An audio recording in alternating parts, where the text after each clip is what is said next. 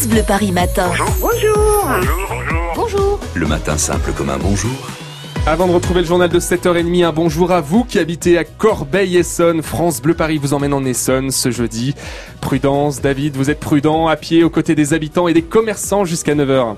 Oui, je suis sur le K10 avec Stéphanie là qui s'apprête à prendre son train, euh, la ligne D du RER direction Malzerbe. Comment ça circule en ce moment avec tous les travaux qu'il y a?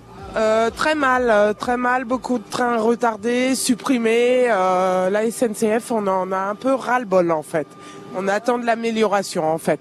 Comment on s'organise quand on va travailler de bonne heure le matin? À partir plus tôt.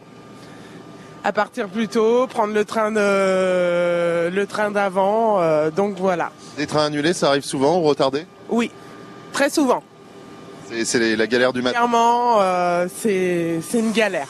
Je vous laisse monter dans le train, bon courage. Merci, bonne journée. Voilà, le, train là qui, part dans un instant direction euh, Malzerbe, donc euh, desservant notamment euh, Ballancourt ou encore euh, Mency. hein. On est euh, ce matin du côté de Corbeil-Essonne, donc à la gare SNCF qui en plus de ça est en travaux hein, puisqu'on fait la rénovation de l'auvent, euh, 200 mètres carrés hein, en zinc. Alors il y a plein de travaux. En plus de ça, bah, il y a beaucoup beaucoup d'agents de la SNCF qui sont là en gilet orange pour guider, renseigner les usagers. Mais vous le savez en ce moment avec les travaux c'est pas évident. Alors j'ai repéré quand même, j'ai essayé de comprendre hein, le calendrier de travaux sur la ligne avec euh, deux, trois, quatre panneaux d'affichage juste devant moi. C'est pas facile de, de, de tout euh, comprendre. Euh, voilà, donc c'est un petit peu euh, la galère. hein. J'ai parlé avec euh, de nombreux usagers ce matin qui me disent que c'est pas évident. Beaucoup viennent de plus en plus tôt. Alors ce qui est pas mal, c'est qu'il y a pas mal de cafés et de boulangeries juste à côté. J'ai repéré ça, ça va vous intéresser, Romain. Une formule petit déjeuner à 2,90€ avec, écoutez bien, une viennoiserie, une boisson chaude et un jus de fruits. Je trouve que c'est pas mal. Du côté des bus, en revanche, pas de souci de circulation, hein,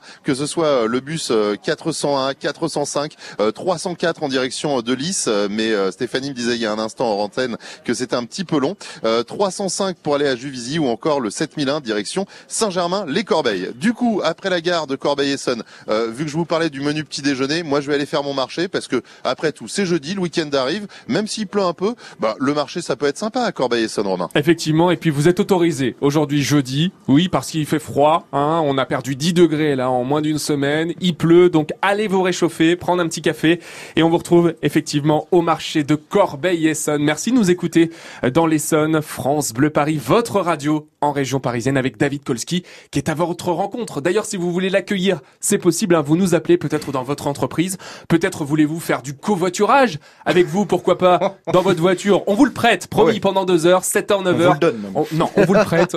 on le reprend chaque matin. France Bleu Paris est avec vous dans la galère des transports.